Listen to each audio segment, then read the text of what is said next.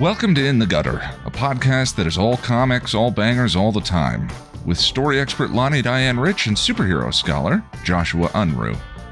One of the hosts has read almost no superhero comics, and the other has read almost all of them.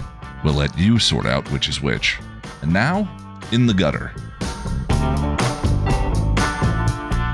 So yes, I'm sorry. What does your unsweetened seltzer water mint mojito have to do with this bird? traditionally, I mean, so supposedly the ortolan is absolutely delicious, right? Like it's one of the best Yeah, things you uh-huh. can put in your mouth, supposedly. I've never had one, but supposedly. Yes. But because it's such a decadent, monstrous thing to create, traditionally Uh-huh. Yeah. you are supposed to eat it with a napkin or your handkerchief over your head to hide your shame from God while you're eating it. and I bring this up to say that if human beings did that to eat this delicious bird, I can breathe through my Yeah. nose to get the best part of this sparkling water. All right. you know, and nothing's nothing's going to waste. I 100% support that, but I think probably that's a decent transition into talking about uh, Captain America. This sure. I Look, just I'm not going to get a segue from this tormented, delicious bird and your your mint mojito seltzer into Captain America. There's no connection there. I'm just like, let's just. I'm going to ask a it's just- question it's time to move into of our show. listeners, just in case this becomes an outtake. God help us all. But if there is like a Latin word for an argument that is made logically, but also with ridiculous, over the top bullshit, but it's still logical. But also, like, I'm going to deal with this thing that's like a two by turning it up to 12 to prove my point at the two. If there's a word for that, listeners, let me know. Because I think that's what I just did. And I think it's my new favorite, like, rhetorical style. Yes. No, absolutely. There should be a name for that. If there is not a name for that, listeners definitely get back to us and tell us what it should be. Like, let's name that because I'm going to tell you, Joshua, I love you dearly. Not the first time I've had that kind of argument from you. No! Absolutely it's not. kind of your signature move. Well, now to be fair, you're usually uh, d- broadly when this when I've done this, I feel like we're probably talking about superhero stuff, which to be fair is sort of naturally turned up to 12. So if I'm going to turn that around, itself. Exactly. you know, and Mhm. apply that to anything in real life, I'm doing I'm doing Right. that thing. Which by the way, we're going to do Right. today. I have political feelings as you'll be shocked to discover Oh, about I am not at all surprised Well, to discover that you have political feelings. Listen, Captain America, Red Skull, SHIELD, and my little lefty heart are going to keep being a Uh, thing, I think, as we go through this espionage story. And Uh, you thought we wouldn't have a segue. I thought we wouldn't have a segue, but you pulled that out rather nicely. All right, so today we are reading Captain America Winter Soldier, uh, written by Ed Brubaker. All the credits are in the show notes. This is issue two of Out of Time, which is a six issue run. that we're doing plus one. We're going to be doing a total of seven issues of Cap before we move on to the JLA comic, which is coming in the second half of season one of In the Gutter. So that hopefully brings everybody more or less up to date on what we're doing.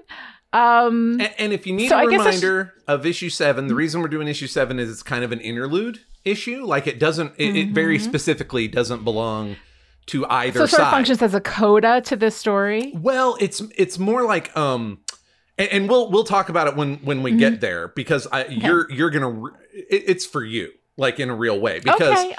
There's gonna be some like names dropped, you know, Mm-hmm. that are uh, and one in particular that's really important to like Captain America's history and is gonna become a thing like in Mm-hmm. in this story. He's gonna become a thing in this story, but a lot of people would be like, I'm sorry, who? Because it was like Uh-huh. 1983, 1984, right? So if you Mm-hmm. come to this from the MCU, or if you come to this just as, you know, not somebody who is uh, ancient and been reading comics since they Mm-hmm. were four, you're going to be like, who is this? And they have a whole issue to kind of roll that out. Mm-hmm. And and I think uh, just for what it's worth, uh, it's not a waste, right? Because there's a lot of poignancy that would be lost and a lot of parallels that I don't want to get into. But that's the explanation. It felt it felt more like it belonged at the end of a thing than at the beginning of a thing. So I wanted to tack it on to the end of Out of Time instead of at the beginning of Winter Soldier, the actual arc called Winter Soldier. See episode one for all that confusion. You know what? Here's the thing. I spend a lot of my time trying to organize things. Like I have this this part of me that like needs things to be organized to a certain extent, you know, um, in order for me to feel like comfortable. Mm-hmm, And I have given up. I have given up on mentally wrapping my mind around how any of this stuff goes. I am just gonna hop on the back of this horse with you, Joshua, and maybe go into the summary. You think? Yeah, absolutely. Jack, roll the summary music. In Captain America Winter Soldier Out of Time, issue number two, we open with three dudes hanging out somewhere beneath Manhattan, wondering why their boss hasn't called. Then a frustrated dude in Red Skull cosplay emerges from the shadows and tells them to quit whining and just wait. Asterisk, Meanwhile- that's Crossbones. Put some respect on his name. We'll get to it. Okay, go on. Red Skull cosplay until I hear different. All right, meanwhile, in a flashback across town, Cap dreams about Bucky taking a shot to the gut in World War II and wakes up screaming. Then he's confused. That's not how Bucky died. That never actually happened. While he's trying to figure it out, he gets a beep from Sharon. Something's happened. She's going to pick him up on the roof in a SHIELD helicarrier because we don't do anything less than dial to 12 in the uh, in the MCU. Or not, well, not in the MCU, the Marvel Comics universe. They tell him Red Skull has died and they need Cap's DNA in order to confirm it's really Red Skull for reasons that I am sure Joshua will explain later. I Apparently you, Red boo. Skull I know you do. Apparently, Red Skull was living inside a clone of Steve. And welcome to comics, people. Cap doesn't believe that it's really Red Skull dead on the table, but he gives his DNA to an understandably nervous SHIELD doctor and then goes to check out the crime scene. He recognizes Red Skull's mask and begins to believe that this might all be real. Cap flashes back to when he received the assignment to take down Red Skull in the war and then stares down at the bloody crime scene, likely wondering if the job he was created to do is finally done. One of the SHIELD techs finds a receiver with a signal connecting to a place in Manhattan, and Cap and Sharon go to check it out. While hunting through Manhattan's underground, Sharon admits that Fury wondered if Cap killed Skull. Sharon says she knows Cap's not an assassin, but Cap still isn't convinced that's really Skull being autopsied anyway. Their conversation is interrupted when they find the three dudes waiting on instructions and Cap starts a fight. Sharon calls for backup while Cap knocks out the dudes and gets some intel from them. They're from AID, an offshoot of AIM. The man wearing the skull mask sees what's happening. What's it? Crossbones? Crossbones. Red Skull cosplay sees what's happening and escapes while Cap cuts the power to the bomb the guys activated before being taken out. Meanwhile, Fury and company discover that the device they found used to house a cosmic cube, so whoever killed Skull has that now too. The man in the skull mask calls in and reports that Skull has been killed, but that doesn't mean that they have to abort their plans. He instructs his partners to set a timer and tell Paris to do the same. Tonight, he promises the world will burn in Red Skull's memory. All right, so overall response. All right, so um, I'm gonna go ahead and just kind of like give you my general response. This this does seem to have the flavor of the connective tissue between one act and the next. We're moving from this like really incredible, you know, starting gun of story into this longer arc, and I think it's totally fine for that. Um, we're grinding through story. It's very action based issue, which is usually not my favorite thing, but we've also got these really strong emotional beats underneath everything, so that's keeping me going. Um, I have to say, I don't think I've ever read anything by Brubaker, but so far, like him. He's an efficient storyteller. We're getting more of Cap's war trauma. We're getting his relationship with Sharon, Fury's secret agenda, this team of idiots from AID, Cap's suspicions about what Skull was really up to, uh, the threat of this being bigger than just New York, and it's all in under 30 pages. There's so much going on. And we're also doing all of this while hitting the emotional beats, Cap's trauma. We're getting the relationship. We're getting all of these things, even his relationship with Fury, we're seeing in there and everything is is you know given um this weight in two or three lines in the middle of a scene that's about something else like it is unbelievable brubaker's got like 12 plates spinning at every given time and um i really like it and the thing is is that so much is going on here that we've kind of forgotten about Lukin You know, Yes. Um, Which I so- think is on purpose. Like Oh, like I'm he's just kind of it like is. We can't forget that he exists, but also we kind of can't be bothered right now. Like the problems are more immediate right here in our It's face, which keeps everything feeling like there's this big forward momentum, right? Right. Even Mhm. even though we're doing a little bit of like sort of police procedural stuff, which can which obviously there's like a whole, you know, sort of Mhm. uh subgenre of that, you know, that has been popular for years. So like obviously that can be action packed, but not a Captain America story. what? More on that in a bit. This is one of my thoughts actually. But like so we do, you're right. There's like connective bits. We have to do some investigation. I personally really appreciate that there's some action in this issue Mhm. because there wasn't a whole lot except for the flashback, you know, Right. uh, to Cat Mhm. being over the top because they're superhero stories. Thank you, Let's not for not that's what- forgetting. Right. That's what Yes. we come here for. Just because it's not like here's the thing. Like the fact that I am interested in the MCU and interested in these comics and all that kind of stuff is despite the fact that I am not an act like I action scenes just generally bore me unless they're Yeah, done yeah. with a real strong connection to story or whatever. And I get bored in the MCU. I mean the 20 minutes of lasers and punching Oh, at the end of every Marvel movie, I don't care. Um, but this I actually felt like even in because we just seen Sharon come to Cap and be like, "Hey, you're beating the shit out of people like a little bit too much. Like turn it down a little bit." And then we have Cap flying at these guys, and there was a tension in there that as Sharon's watching, he's going to go over the line. I don't know that he necessarily did um because i don't know where the line is in the text of these superhero comics um, Yeah. But I thought it was a really interesting, like, layer of dramatic tension underneath, you know, an action scene that we also need. Brubaker is layering the shit out of this stuff. It's amazing. I want to shout out to Epting uh, on Yes. pencils in, in Mhm. this, and, and also Lark on the flashbacks, but especially Mhm. Epting in the present stuff because we are. I, I mean, Brubaker is a master. Like he knows what he's doing, and he's always got like multiple things going on in every crime and espionage bit, and it's always anchored emotionally. Like uh, one of his one of his uh, crime books called just called Criminal is like generational at times. Mhm. You know, like in this one family or in this Mhm. community. Like he's always doing that. But if you don't have somebody that can meet you with the emotional visuals also, which again, I don't love Epting's action stuff. It's not Mhm. bad. It's just not everything I would like it to be. It's a little stiff, Mhm. but he's doing the stuff we really need, like these concerned looks between Fury and Sharon, and this kind of like Mhm. ironic smirk from Cap. Like, are you friggin' kidding me? You know, just he's doing it. Epting is meeting Brubaker's story where it needs to be. Yeah, That's the thing is that artists, comic book artists, need to be actors. And they need to be able to. yes. It's it's kind of amazing what they're able to do. And to your point with the action, is this is, I mean, again, listen up, a-holes listeners heard me say this to you that you deserve to be bored during a lot of the mm-hmm. MCU action stuff because it's not usually very anchored in anything that's actually going on, you know, emotionally. Mm-hmm. And when these things work, that they should be like it should Yeah. be, which is a, which is going to be an interesting conversation when we mirror this in JLA, which is a much more plot driven and not as much character and emotion driven Mhm, but but mhm. it still happens right it's a different and it's not as deep but it's still there like Mhm.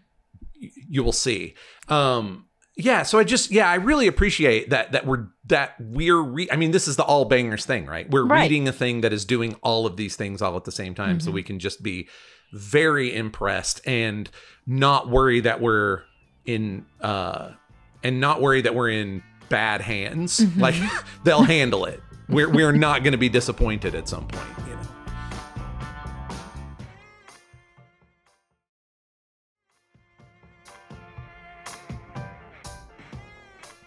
All right, so I, I probably to nobody's surprise, like I completely screwed up everything last week. I got so confused over the cover art when we were talking about title page versus cover art. I kept talking about This issue's uh, like cover art, I guess, with the body outline, or maybe that's the title page, except it doesn't have a title on it, so I get completely confused. So, fuck it. Here's the cover art, I guess. Um, we've got a blue border of a night sky, um, a red colorizing image of a Cap looking really, really grim.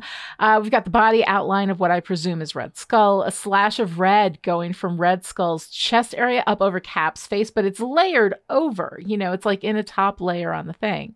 Um, so it's it's feels like really simple art but it's really interesting. And um, once again, you know, we have these two like superimposed over each other. And while we're here, last week's cover art was a generic shot of Cap throwing his shield, Sharon on one side, Nick Fury on the other, both of them armed to the teeth, and what appears to be a world on fire in the background with Red Skull's face coming out of the smoke and flames. So there you go. That's what I should have talked about last week. Did not remember it for last week. So here we are. Okay, no, you're fine. Because as for screwing up, I kind of did too. Like, again, last episode, we talked about all these different versions and collections, Mm-hmm. and I honestly wasn't sure what you were looking at. And I would rather, I mean, we're not in the same room where I can look over your shoulder, so and I I'm would doing rather the react. Kindle volume, and you, I think, have the paper. Like, do you have a paper one or? Yeah, but that doesn't mean we have the same. No, that's what I mean. That we wouldn't have the same thing because we have different versions of it. Well, so. even if you have the a digital version of one of the collections, it may be a different one of the collections than I have in paper. It's because that's a whole other thing we didn't even talk about Yeah. is that the difference between digital and paper editions. Mm-hmm. But speaking fr- from that, I would rather like react to whatever you're reacting to and just assume that it's a different in our co- difference in our collection. It may be, do or like I an could be doing the um, wrong thing. actually. Oh, you know, actually, that's- yeah. No, yeah, I I appreciate do that. that, I so. appreciate that. Follow me down the Um, wrong way. I get it. But this is uh, uh this does make so much more sense. Um Mm-hmm. Yes. uh, no no shade, but it does make so much it. Mm-hmm. more sense as a cover for issue 2 cuz it's like Yeah. uh, a living legend surveys the scene of a dead nightmare. I mean, you know, Mm-hmm.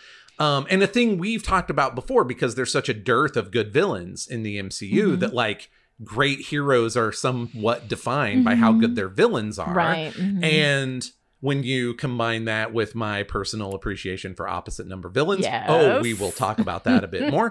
uh, it's a really powerful cover image. Like, and and, it, and to me, as it makes up for how generic the first one was, which I it's a good like it's a pretty cover, but it's Yeah. kind of generic, and it's because they literally couldn't tell us anything about the story without giving it away. So I understand the problem. Yeah.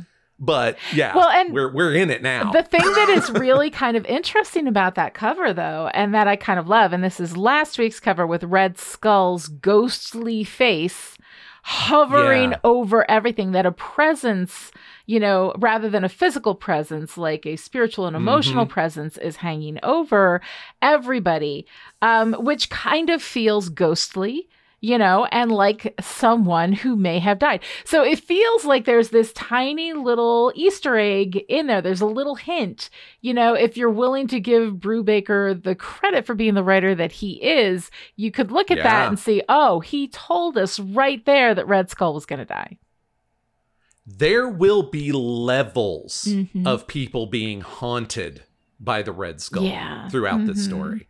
Uh, we're actually going to meet another person who is deeply haunted by the Red Skull in this issue. We'll talk more about him in a minute. Uh-huh. Your very dismissive Red Skull cosplay. Red Skull you. cosplay. That's what it looks like to me. I'm just saying, I calls them as I sees them.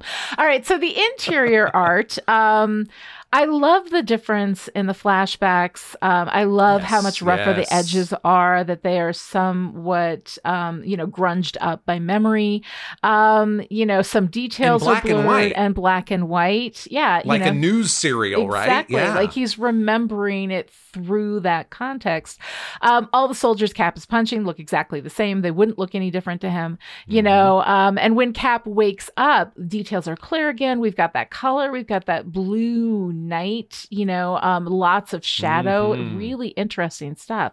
Um, we've got a great action sequence, you know, but even the classic comic book like Kapow stuff um, doesn't make it feel dated, which usually that kind of stuff does for me. I understand that it is a very particular comic book aesthetic, you know, that you don't want to necessarily lose, but you do want to update. And I feel like they updated it really nicely.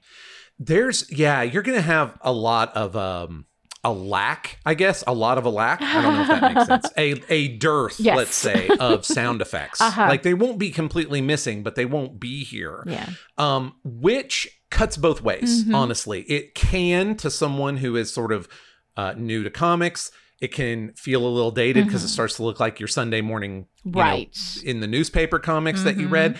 Um, but uh, in some places, I would say you're poorer for it, Mhm. right? Like sound effects matter. We can't hear any of this stuff. Yeah. And when you give a sound effect to something, you are saying, look at this, it's really important. Right. And we could even talk about a book like Incredible Hercules that makes jokes with its uh with its sound effects, Uh-huh. right? Um we may read that someday, so I'm going to put a pin in that and just come back to it when you get to react to it. Mhm. But I get why they didn't do it here. We're kind of going for a more realistic feel, you know, a more grounded feel. Um but yeah, yeah, that that lack of uh, uh more cartoony or more Mhm. comic book aspects.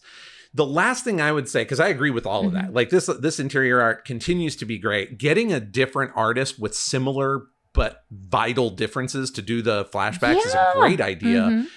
And when it comes to the coloring of those, what I really appreciated about this is it's Cap's dream, but it is colored the same Mhm. as the flashbacks Yeah. from the previous issue. Mhm. So we get to the end and Bucky's dying, and those of us who are kind of in the know are like, even before Steve's doing it, we're like, that's not how Bucky died. But there's nothing to let us know this is a dream instead of a flashback or a memory, except for him waking up. And it's Mhm. really, it's really jarring. And um it's another subtle hint of where some things are going as the story progresses. I I can tell I you. love that. And I have to say that, like, one of the things over on Endless, the Sandman podcast uh, that I do about uh, Neil Gaiman's Sandman uh, was I would talk about how Neil Gaiman, as a writer, would always use like every part of the pig. That's kind of become my refrain Mhm, for when mhm. you, he would put something in at the beginning and then it would, it seemed like a nothing little detail, but it would end up being vital toward the end of the, of the issue. Um, and also using a DC history and all sorts of stuff going on in Mhm. there. Um, and I see that too. And this is one of the things that I have come to really value and respect in comic book art is that when we talk about every part of the pig, we talk about every part of the pig. Like there is nothing that these artists will not use as a tool, um, including the ways in which they will use those sound effects. You know, when you're talking about the sound effects Yeah, being part of the yes. joke. Um, and when we talk about the name of this podcast, In the Gutter, the gutter is literally the negative space between the panels. And often that will be used in a very particular way. In the dreams and the flashbacks, it's black, whereas on the other pages, it's white, you know?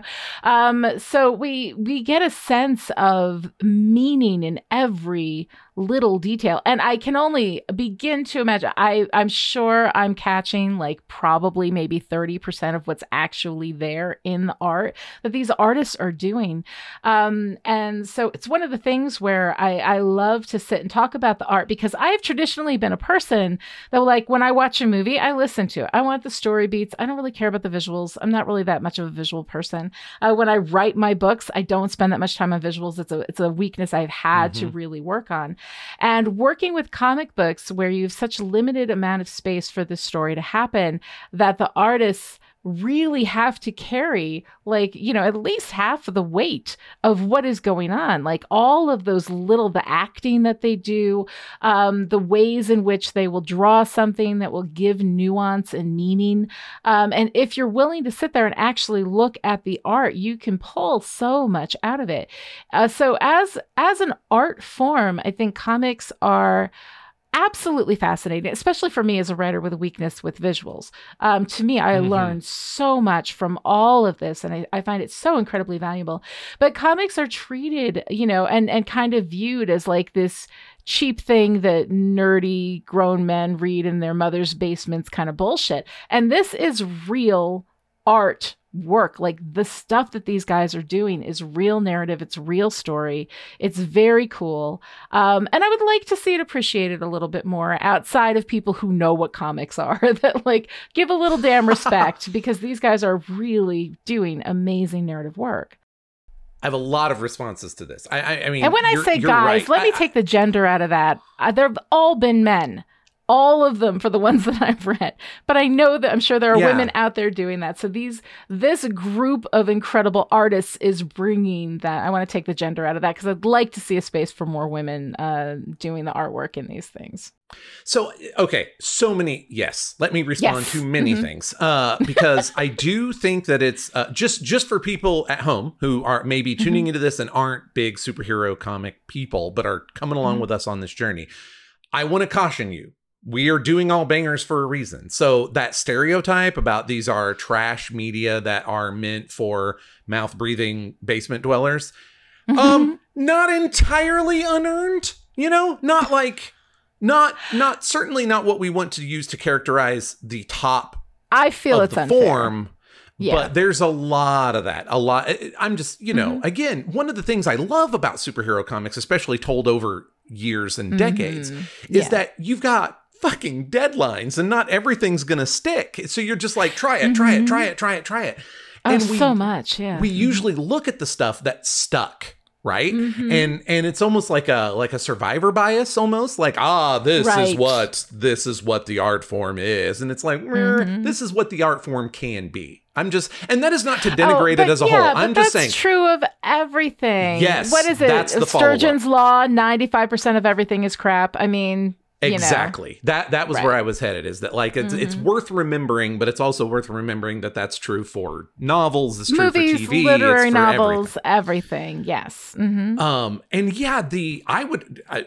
again respect on the names of illustrators. Uh, they do way more than fifty percent. Like they're Yeah. not just time spent, but also uh, Mhm. it's very easy as a writer to drop something in like Sharon gives an ironic look, you know, and then they have to like turn that into something. Figure out how to sell that in a yeah. Yeah. Yeah, so they're definitely, and not this is not to uh to denigrate the efforts of Brubaker at all because Mhm. he's very good and he is doing multiple things always at the same time, and Yeah. that is, as a writer myself, not easy, you know. Um, Mhm. but yeah, when it comes to comics, you usually have to like lean quite a lot harder on the on the illustrator. Last Yeah. bit because this is worth pointing out that um next season one of our uh stories is going to have uh, women involved in the creation right Um, Wonderful. now Mhm. i didn't do this on purpose and i honestly didn't even Mhm. think about it i just got excited about the stuff that i wanted you to read and that i thought you would Mhm. enjoy right uh however i will say thank you already to our delightful patrons who have turned this Mhm. into an excuse this entire podcast has become an excuse for me to make you read sailor moon which is which we're gonna do friends because i love Ah, sailor moon yay. And Yeah. uh, Takeuchi is herself a woman, obviously, and she does uh, 99% of the, well, manga's complicated, but because they usually Mhm. have a stable of artists, but yeah. she's the vision. You know, it's a very feminized version Mm-hmm. of superheroes. Uh, so we're going to get to that stuff. It's a bit of an oversight that I just got overexcited, but it's worth, yeah, Mhm. saying uh, we need to ungender this because we're going to get to them, friends. We're going to get to them. Well, and also, you know, step outside of, of classic American culture as well. Oh, I yeah. mean, I think Yeah. that I think that I would absolutely love to do that. But while we are here with Captain America, Yes. um, let's go ahead and talk about this story a little bit. So, what are your thoughts on how this particular issue evolved narratively?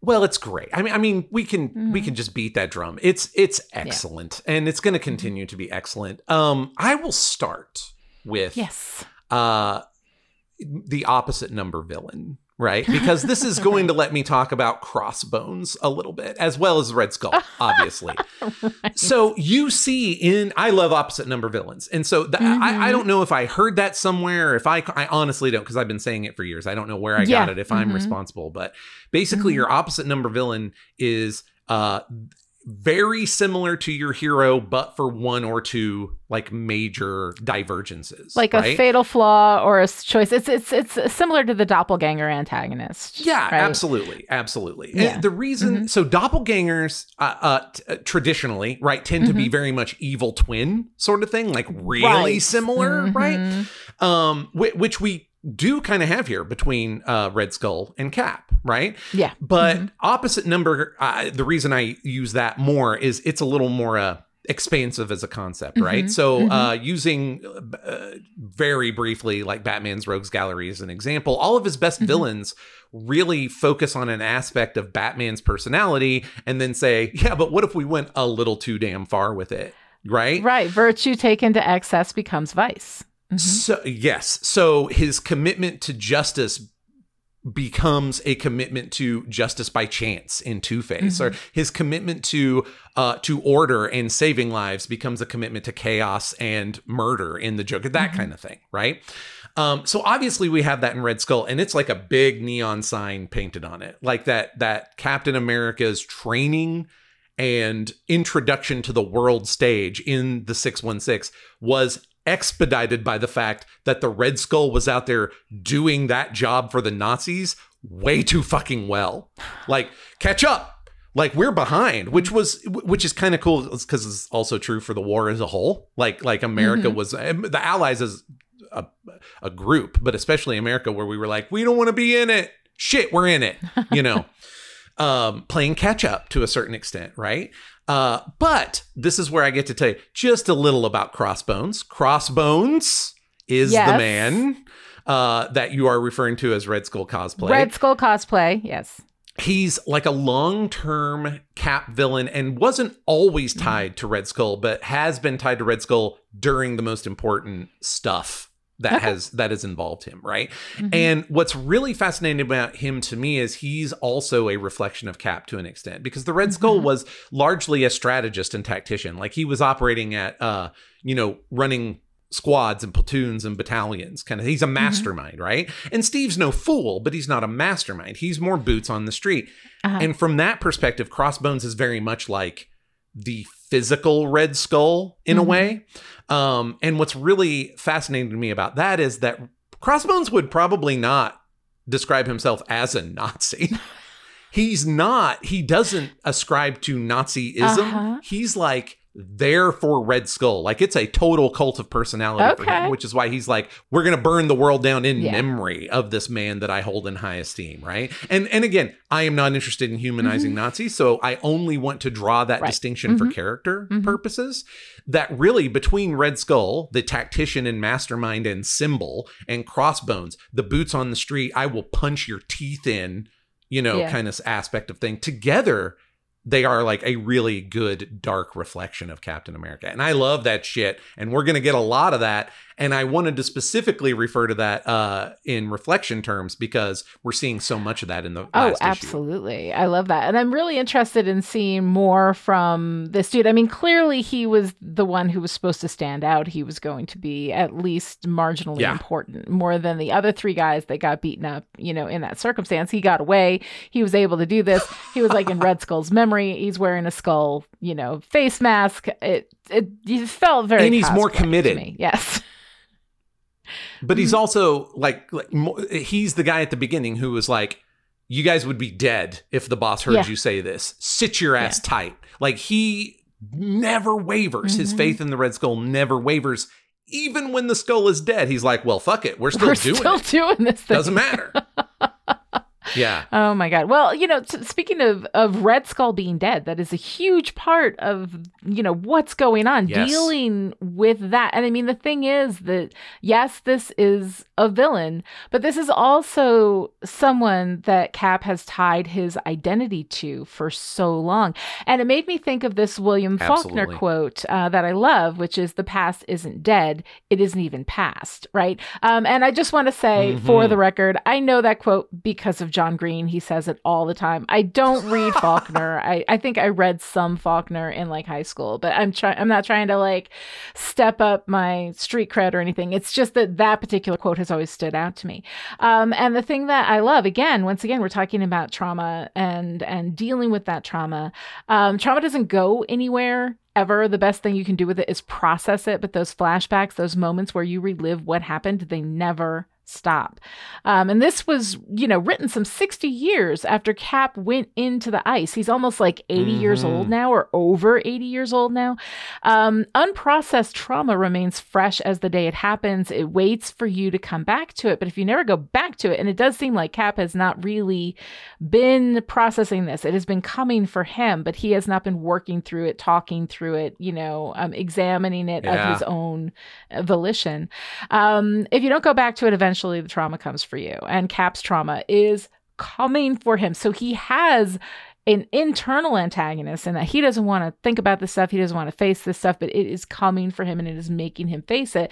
And then his external antagonist, which is tied into everything that happened during that time for him, has been his entire identity all this time, is now dead. So processing all of that, where he's been able to focus this externally, and now, like you say, the best, um, you know, villains will reflect what is going on internally, but they give him something externally he can punch. Now he's lost the external thing that he can punch, so he's just punching fucking everything. Yes, and he's he's Mhm. flailing, right? Like that's part of the deal. He's just like, I don't buy it. And part of that is because the Red Skull has died multiple Uh-huh. times before. Like part of that is sort of uh what you might call institutional Right. knowledge for Mhm. Captain America. Like, yeah, I'll fucking believe it when I see it, and even then I won't believe it. Is a legitimate response. Yeah. It's it's like a it's like an almost genre Yes. savvy response from someone in the story, but doesn't go to the point of sort of self parody or whatever. Yeah. I really Mhm. appreciate that. Like, yeah, yeah, Yeah. I've seen it before, right? Um, I, let me let me just uh, because because uh, uh, I'm I have a thought that I haven't quite Yes. Mm-hmm. finished yet, but I, I'm interested in in your thought. But in order to get there, it's probably worth talking about the Yeah, no, body, right? Absolutely. Please do talk point. about that because that was out of left field for me. And I was like, wait a minute. He is literally Cap? So physically, yes. Uh, Mhm. So what? Not originally. Right. Mhm. Originally, he was Johann Schmidt, bellboy. Like it was a real uh, sort of no, really, like it was a real Pygmalion Uh huh. thing for him, where somebody was like, uh, Hitler was like, eh, uh, I can turn anybody into a super Nazi. It's no big deal. I know what's up. Oh. I know what Nazism is. I can turn anybody into the best Nazi. Next person that walks through the door, I'm going to turn into a super Nazi. Bellhop Oh, Johann no. Schmidt walks through the door, and he's like, "That's my motherfucker," Oh and then he becomes the Red Skull. Damn, that's tragic. Yes, I hadn't actually thought about that, but here's this, you know, Here's this fresh face, kid, you know, whatever. right? This bellhop, probably early 20s, right? Walking in, just Yeah. happens to cross Hitler on a bad day, which I guess is every day with Hitler.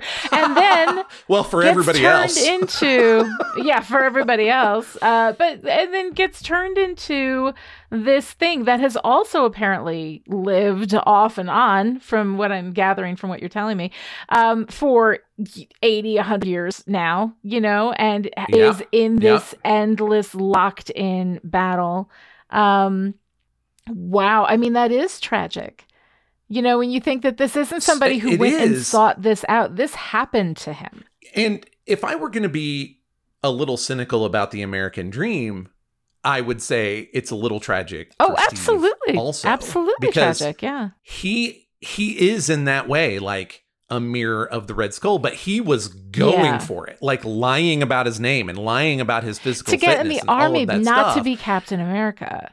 Becoming Captain America was something that kind of happened to him. I mean, he was he consented when he went through the process, but yeah.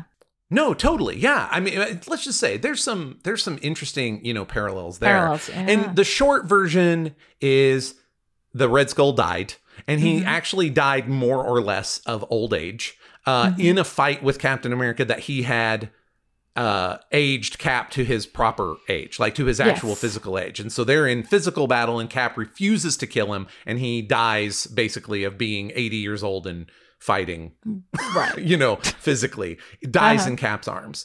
And then you're like, but how did he get a clone body? Well, Arnim Zola did it. I, I mean, that's uh, it's a little Yeah. anticlimactic, but it's also like that's Arnim Zola's whole deal. Like, yeah, I do, uh, you know, genetics and job, you know, right. biomedicine. If I can Mhm. get one drop of blood from Captain America, hell yeah, I'm gonna put Red Skull in there. And then there was an accident Wow. with Red Mhm. Skull's favorite weapon, where Mhm. uh, it's a uh, poison gas that he loves, and he Mhm. accidentally breathed it in, and his now uh, super soldier constitution kept him from dying, but it horribly disfigured him into a Mm-hmm. red normally it would it would disfigure whoever died and they would die with a red skull face he lived Right. because he had steve's you know super soldier constitution but it still transformed his face So, So he actually looked like Steve in the beginning and then Yeah. became a Red Skull again because what you are is what you are is what you are and it will always emerge. I and mean, it used to be a mask right? yeah Yeah. originally it was a mask and for a long time we had no idea like we never saw him without the mask and when we finally did it was a big deal and then he gets Steve's face, and then shortly after that gets his, as you say, true face, right? And the reason I wanted to, you know, make that clear to you, but also, Mm-hmm. um, I've been reading a book called "The Body Keeps the Score." I'm very late to the game oh, on it, right? yes, absolutely. But Bessel van der Kolk, everybody look it up. Bessel van der Kolk wrote The Body is the Score. If you have, if the body keeps the score, if you have any experience of trauma, which I cannot imagine any of us that don't, especially after the Mhm, last mhm. two to five years, um, uh, that is absolutely a must read. So, highly recommend it. I will go ahead and put a link in the show notes. This is not a finished thought. It's just something I started thinking about. But Mhm. realizing how much your trauma literally lives in your physical body gets ba- the hormones and the get bound Yeah. up in your body and will loosen and just like so when you Mhm. think I wasn't even thinking about that. Where did that come from? Something physical Your that was body made that happen. came loose and hit your Mhm. bloodstream and hit your brain and now it's happening again. Yeah. And so, like I say, not a finished thought, but it is interesting to wonder what that's like for a body that has been put to the mutagenic effects of a super soldier serum. Like Cap's physiology is not, he's not uh, inhuman, but he's peak Mhm. human. Like, what does Yeah. that mean when it comes to things like trauma response and stuff like that? I don't know. I don't think that was on Brubaker's radar in the early 2000s in the way that it might be if we were doing this story now. But it's kind of an interesting question that occurred to me when we were talking about the same body, you know, the same Mhm. genetic body, but with a very different lived experience. Yeah, like that in itself is a is a whole world of philosophy just waiting to happen. And in a sense, in a sense, you know, a science fiction tale because Yeah. and there's a lot of elements of that. And the the great philosophical science fiction asks those questions, things that are not possible now, so we don't think about it, but they do. They go into the what if. You know, what Mhm. if you have the physical body? You know, of a super soldier, you know, um, but you're just a, a nasty, broken Nazi inside. Like, you know, what does that do? Yeah. How does how do you respond to that? Because the body, so much we feel like everything about how we feel and who we are is in our brain and in our mind, but it is the whole body as It's a whole as picture, yeah. system working together. Um, you know, which brings us back to these flashbacks, right? You know, we have this, Yes. uh, we have him having this dream about Bucky uh, being shot in the gut when that's not what happened to Bucky. He wakes up and he's like, well, that's not what happened to Bucky. But of course, Red Skull was shot, but he was shot in the chest.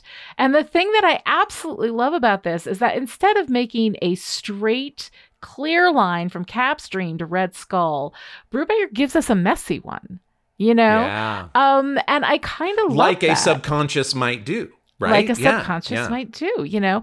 Mhm. Um, and Skull is a living embodiment of Cap's trauma. He's living in Cap's clone body, as we've discussed. Now he's dead, and Cap wonders if that means that he can walk away from all of this, and he can't. He clearly Yeah. can't.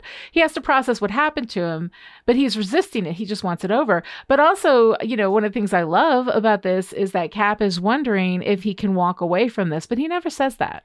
But we know it because the hint is there when he says, I was created to stop Red Skull. You know? Mhm. Um, and then he just leaves that there. It's so elegant. And again, that's what in the gutter is, right? It is what is unsaid, it is what is not drawn. It's what's happening in the negative space where you can pick up so much of this stuff. I thought it was so cool. it's really it's really great uh the idea of what would steve do if he weren't captaining is really interesting i think it harkens back to his discussion of he wishes he were around for the space program hmm you know in the first issue he talked about that um and in that case he framed it in terms of uh, I just I'm built to take that kind of punishment and damage. It shouldn't have been those guys, but at the same time, it's also you know what? I'm a perfect physical specimen. I'd like to use it for something other than fucking dudes up all the time. right? I, I mean, you can imagine he's an artist. Like, like that's a thing you may not know in the Mhm. comics. Uh, Steve is a, a um an illustrator himself. Oh, like yeah. sometimes they have they have had him drawing the actual in universe Captain America comic. Oh, like man. that's his day job, right? Yeah. And so you have to realize there's a soul of an artist mixed in there. And there's probably a place where he has thought, what if my job weren't just wrecking people? You know, what if I got to use this body for something other than that? Mhm. And that's really elegant and cool. There's also an inelegant part here that I feel okay. God knows I love a shared universe, right? Yes. And I am not denigrating this emotional beat. It's a great emotional beat, but it's also a little bit nonsense if you look at the M. Uh, if you look at the six one six as a whole, Mm-hmm. okay? Because he's like, "Oh, the Red Skull's dead. What if I can stop being Captain America now?" I'm sorry. Did uh did uh Baron Zemo vanish? Did Arnim Zola? did the Masters of Evil? Did the Serpent Society? Did all these assholes that you punched as an Avenger that didn't have anything to do with you other than you were an Avenger and you were stopping them? Did they all just vanish? No, they did not. You know, so on one hand, it's kind of a it's really a poignant question in this moment. Yeah. And I don't want to take away from that, but it's actually like, boy, I love a shared universe, except sometimes it knocks the sandcastle over. Well, just see, the thing bit. is, though, I think that all of that extra textual context actually adds to the poignancy of that moment.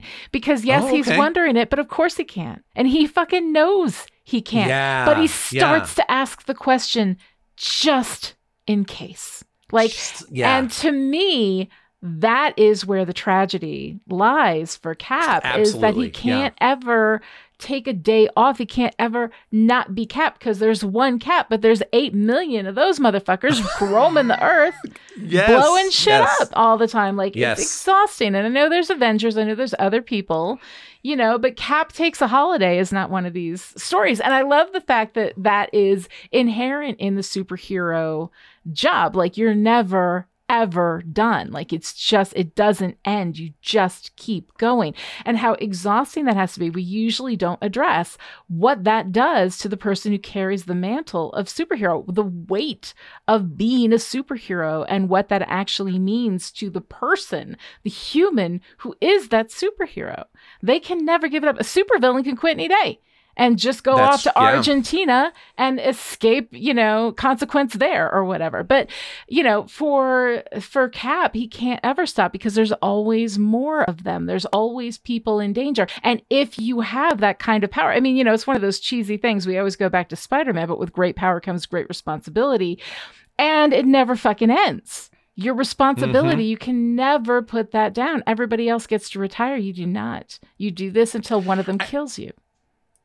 I think, oh, that's yes, Yeah. right. Mhm. Um, and I think that bringing in somebody like Spider Man is a really interesting contrast there too, Yeah. because a lot of times, and we will talk more about this in a moment when we talk some Shield business, Mm-hmm. but a lot of times, uh, or I should say, traditionally, it has been let's think about superheroes as police. Yeah. But I actually think they make so much more sense as firemen Mhm. right um because there there should be much more about saving lives and stopping disasters and things like that but even then it's an imperfect comparison because Captain America shows up and he has a sense of duty and he honestly feels like he can't put this down.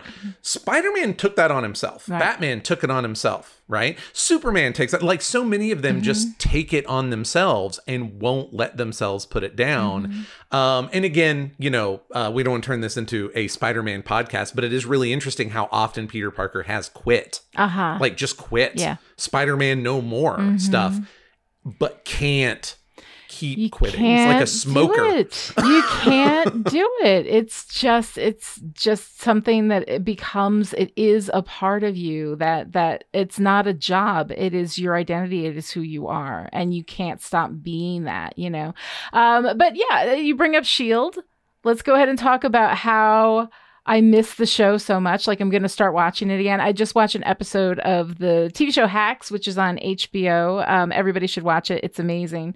Um, but it has uh, Ming Na, who was Melinda May on the Agents of Shield TV show, um, in there, and I saw Ming Na, and I was like, oh my god, I miss Melinda May so much.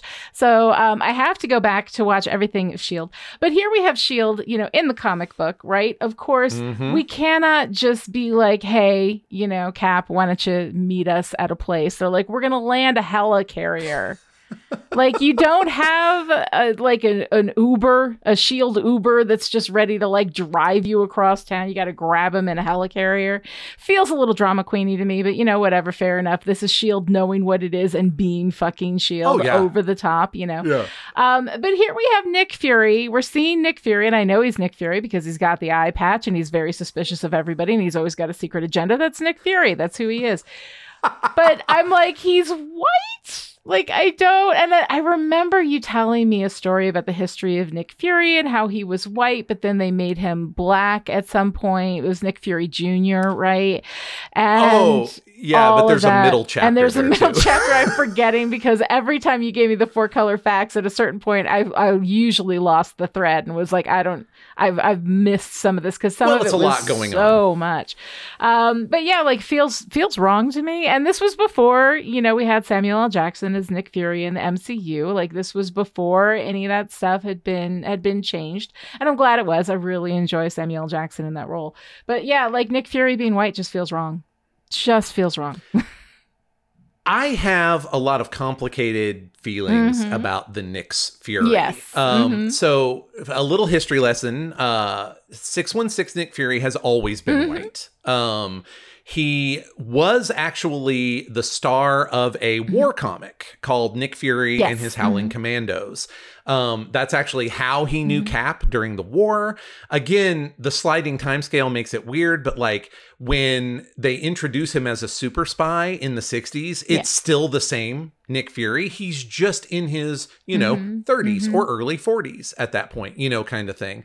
Um, later on, they had to introduce the thing called the Infinity Formula that just it doesn't really give him any Uh-huh. superpowers; it just retards his aging, and that's how we have we may see Dum Dum Dugan running around. Some of the other Howling Commandos, the same thing. He, so he's always been Mhm. Caucasian in the 616. And um, for a person who loves 60s spy-fi and also read a lot of uh, shout out Jim Steranko 70s Nick Fury, comma Agent of S.H.I.E.L.D. books, he has an infinite amount of like super spy cool for me. Mm-hmm. There was a publishing initiative um, in around this era, actually, called Ultimate Ultimate Mhm. Comics, um, and it, the idea was that they were going to launch a separate Marvel universe that is very similar to the main one, but you can get in on the ground floor, Mhm. right? So we introduce a teenage Peter Parker. He gets bit in the first issue, and they're off, right?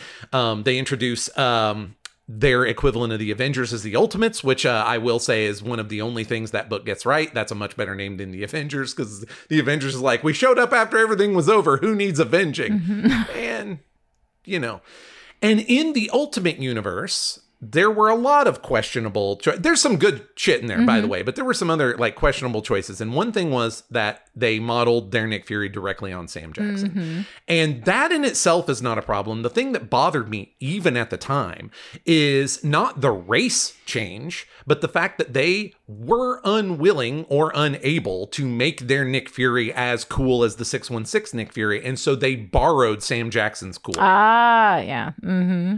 And and then when you get to the MCU and you have the actual Sam Jackson doing it, I'm like, fuck's sake. like, I mean, sure, it works out, but Mhm. it's literally like drawing a big circle Yeah. on the thing that I had a problem with from the Ultimate Comics. And does it work on screen? Of course it works on screen. He's fucking Sam Jackson. Exactly. But I have a lot of like yeah. complex feelings about this kind of lazy approach to Ultimate Nick Fury Yeah. that bleeds over into the MCU and makes me prefer 616 Nick Fury Mhm. generally. Yeah, yeah. No, I get it. Um, but the thing is, I find it funny is that I don't mind, um, you know, when a white character becomes black. And of course, this was a white character that was always white. But like, you know, let's take Right. a look. everybody, But not to you, not right? to me, because my experience was first with the MCU.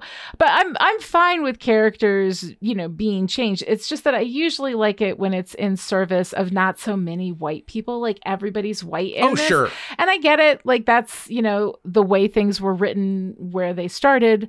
Um, I just feel like I really would have appreciated having some diversity in the storytelling. You know, we have one woman and then it's all white guys. And and Red Skull, I think, even though he is technically a red guy, like counts as a white guy. you know, very, very Well, much a white guy. hmm he would suggest to you that he's the ultimate white guy, I almost as though he were perhaps an Aryan ideal of some sort. Ugh, it hurts. Anyway, so well, yeah. okay, okay, it does hurt, but let me Uh-huh. point out. But let me point out, um, he wasn't really Mhm. originally because in, in in the same way that Hitler was not really an Aryan Mhm. ideal. Um, but him getting into Steve's clone body is another little bit of tragedy at a meta level because it was not an accident that two Jewish men took an Aryan ideal, wrapped him in the American flag, and had him punching Hitler in the jaw at least a year before we were even in the war. Yeah. That's not an accident. Yeah. That's on purpose. Mhm. Um, and so again, that's a little bit of that through a glass darkly Yeah. stuff with Red Skull. Mhm. You know, um, yeah. No, I'm, I'm, I'm. That's the other part of my big mixed feelings is that like, yes, please more diversity, but do it.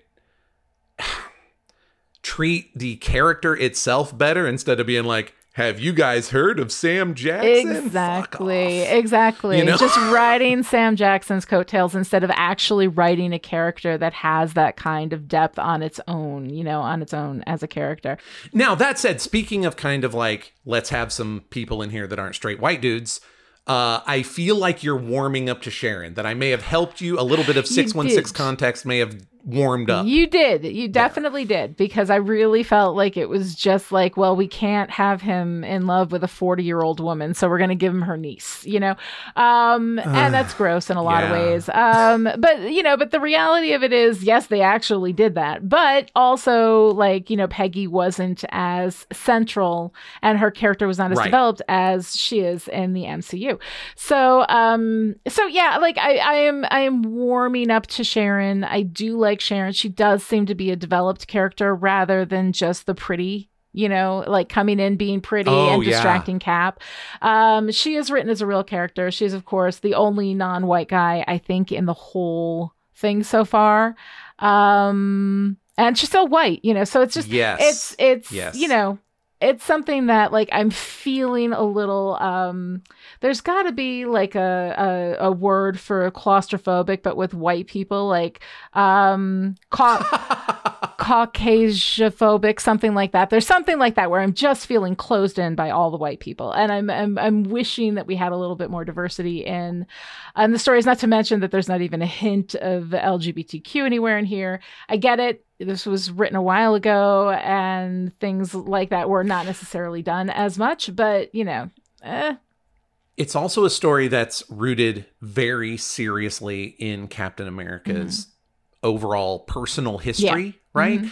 And this is um uh we we kind of had this conversation a little bit when we covered Endgame that w- we're stuck with to a certain extent because of the the outside of the the fiction Mhm. like the the we're going to write mostly straight white dudes you know because uh we've been making comics since the 30s Mhm. you know since the late 30s and that was the mainstream audience so Right. that air quotes supposedly Right. so that's what we're going to do and then so anytime you want to do a story that really references a lot of that history you are absolutely kind of you're stuck with those awash in yeah claustro so you either have to ignore the history.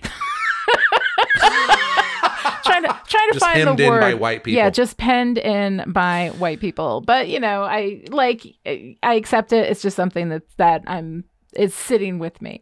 Um okay so the other thing to Sharon though. yeah. To Sharon though. Uh, she's Agent 13, Yes. right? And so off and on, there have been suggestions that the lower your number, the higher ranked you are in Shield. interesting Okay. yeah And so you're looking at a just a ridiculous swath of people it just takes to run the helicarrier, Mm-hmm. let alone the actual, you know, sort of worldwide global organization Right. of Mhm. Shield. And she is 13th from the top. Um, like it's t- to some extent it might be a little informed, except she's also honestly done a better job than comic book Peggy at keeping up with Captain America. Mhm. And I mean, you know, like she's incredibly competent. Yeah. Like she would not have this job of Agent 13, which is what brought her into interaction with Captain America in the first right. place, hmm if she weren't just amazing and so much better than a lot of these dumb boys. Well, honestly. yes, but a woman has to be in order to get what a male Agent 13, a male Agent 13 would have half her competence and intelligence and be able to be there. So, like the fact that she is the only woman that we see, and yes, she's worked her way up high, but that means that she's better than absolutely everybody else at S.H.I.E.L.D. All of these men who are there just, you know, doing their thing and failing upward. Um, uh, white men mostly, apparently, also as well. So, like, it's just, it's one of those things that, like, when my, you know, feminists you know hackles get up every now and again it's stuff like that. Um and i appreciate that we have that but like we need more of that. We need to see more people rather than the one exceptional. None of these dudes have to be exceptional to get where they are but the women do. Um any people of color do. Like it's it's one of those kind of exhausting things after a while. But i do appreciate that. And again like as we're progress is progress it happens and and appreciating progress is not a bad thing i'm definitely going to um just let it go with that comment you know i'm just like having having a comment but I there. understand you completely. yes I understand you Mhm. completely. I mean, Shield is actually a place that really pokes my personal politics Yeah.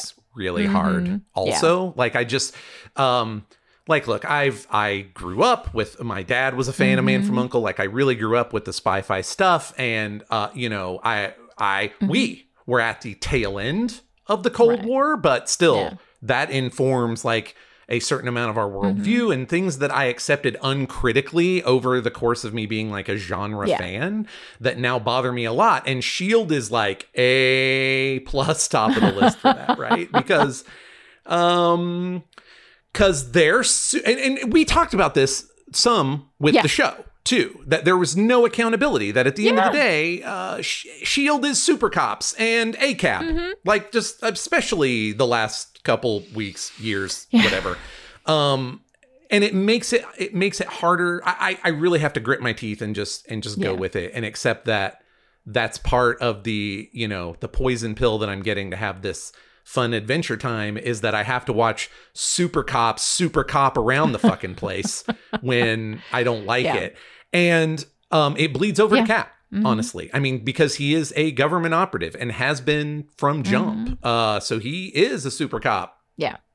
even if he doesn't like it all the time and now you can see why I like vigilantes and firemen as example, you know, as comparison Yes. for superhero Mhm. better than police. I get Yeah. it. I absolutely get it. And you know, all of this to say, I haven't said this in uh, this podcast yet, but I've said it absolutely everywhere else. So anybody who's listened to me before has probably heard this. But um, but again, like people are, you know, creating things within the context. It is never my intent to condemn a creator, writer, artist about um, the stuff that they create. But I think it is important that we look at it and ask these questions, you know, with the Yes, lens yes. of what we have learned um, and kind of take a look at it that way, but without putting condemnation on the people who were writing and creating this stuff during a time in which that, um, you know, eh, first of all, they may not have had that perspective um, because we didn't listen to people who were not generally straight white men, um, but also that, you know, they just wouldn't have been able to, like, nobody who was in charge would have let them write that, you know? So, like, these are all complicated issues and we're not talking about the people we're talking about the stories we're talking about the culture because all of our creative stories are a Right. reflection The ideas. they're reflecting Yeah. us back at us and if we don't like what's in the mirror we're going to talk about it but that's what we're talking about we're talking about the Mhm. mirror of us not the people who made the art. There are some really bad artists out there. That's a discussion for a different time. I'm not going to get into that. I'm just saying right now that's that's not a condemnation of anybody who worked on these um on these stories. Um but i would like to close with AID I mean, really advanced ideas in destruction, seriously, you know, and then we've got crossbones, you know, idiots with guns and bombs. I mean, you know, like it's okay for story purposes. I think we're supposed to be rolling our eyes at these dudes, but I mean, still. Um, we're not supposed to be rolling our eyes at Mhm. Crossbones, but I think that's specifically because he is a lens through which we are supposed to realize that he's doing the best he can with very rusty tools, Mm. right?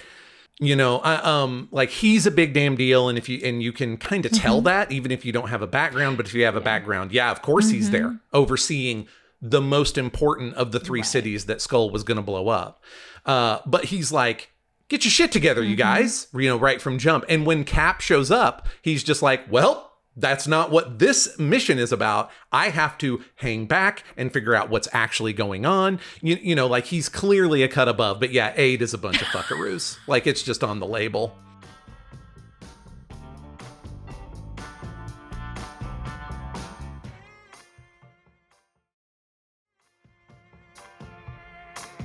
So, uh, Joshua, let's go ahead and start with what is your favorite page? And we're talking here specifically about the artwork.